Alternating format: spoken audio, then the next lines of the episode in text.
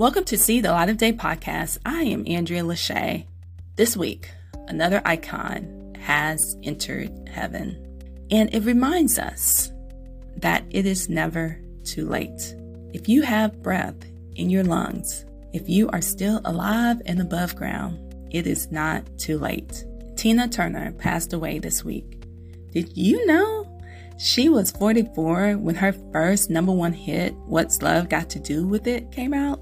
Some people accomplish things while they are young, and others accomplish things when they are older.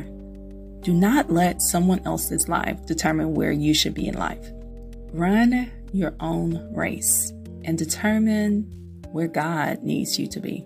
Tina Turner was such an icon. Tina Turner was simply the best because she showed us how to go from nothing to something and also how to overcome domestic violence and become a victor instead of a victim. This is See the Light of Day podcast. I am Andrea Lashea. Remember to love God, love yourself, and love others. Peace and love.